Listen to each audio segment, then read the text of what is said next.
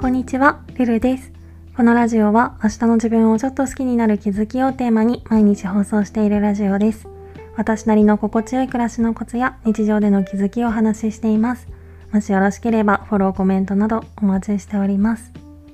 ということで今回は生活しながら気分転換のすすめっていうテーマでお話ししたいと思います。昨日に引き続き今日もゆるっと雑談モードでいこうかなって思うんですけど、早速レターをいただきましてありがとうございます。おすすめの気分転換になることよかったら教えてくださいっていうことで、私の気分転換方法は歩くこととお風呂に入ることと寝ることと YouTube とか音楽を聴くことですかね。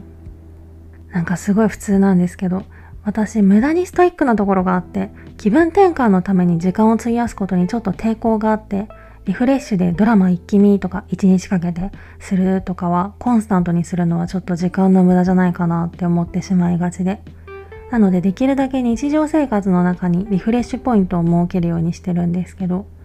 まあ物理的にも気分転換のためにジム行きますとかスポーツしますとかっていうのは仕事の日はなかなか難しかったりするので、こうやって日常生活の中でリフレッシュができると効率がいいのかなーなんて思っていて、まあ晴れてる時限定なんですけど、会社から家まで1時間近くかけて歩いて帰ったりとか、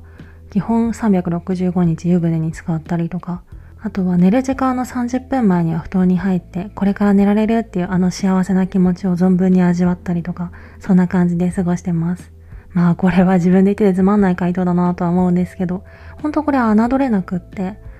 例えば歩くことだったら、なんかモヤモヤするなーって時にひたすら歩いてると謎に気分がスッキリすることって結構多いんですよね。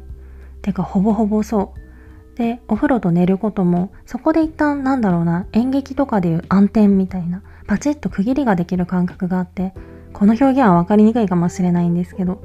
どれだけモヤモヤした状態でお風呂に入ったり、あるいは寝たりしても、お風呂から出たり翌朝起きた時にはある程度気持ちがリセットされてるので結構それを頼って生きてるところってあるかもしれないですね。なのでもし今明確な気分転換の方法がなくてモヤモヤを引きずりがちっていう人がいたらお風呂とか寝る時間を意識的にリフレッシュポイントに持ってくるといいかもしれないです。意識的に時間をかけてみるっていうか普通のことなんだけどちょっと意識的に丁寧にやってみるっていうか普段シャワーだったらお湯を張っていい感じの入浴剤を入れてみたりあとは枕とか布団とか寝る環境を見直してみたり。あとはたまには会社から家まで遠い場合は一つ前の駅で降りて歩いて帰ってみたり。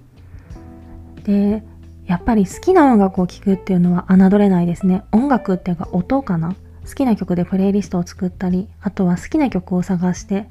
YouTube とか Apple Music の中の曲をいろいろ聴いてみるのも楽しいかもしれないです。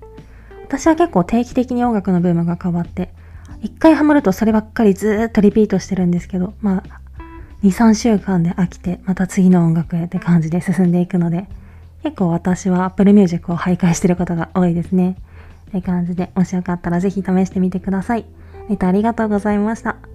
というわけでこの雑談シリーズの回は皆さんのレターを頼りにお届けできたらと思ってるのでもしよかったらぜひぜひ質問などお待ちしております。ということでまた次の放送でお会いしましょう。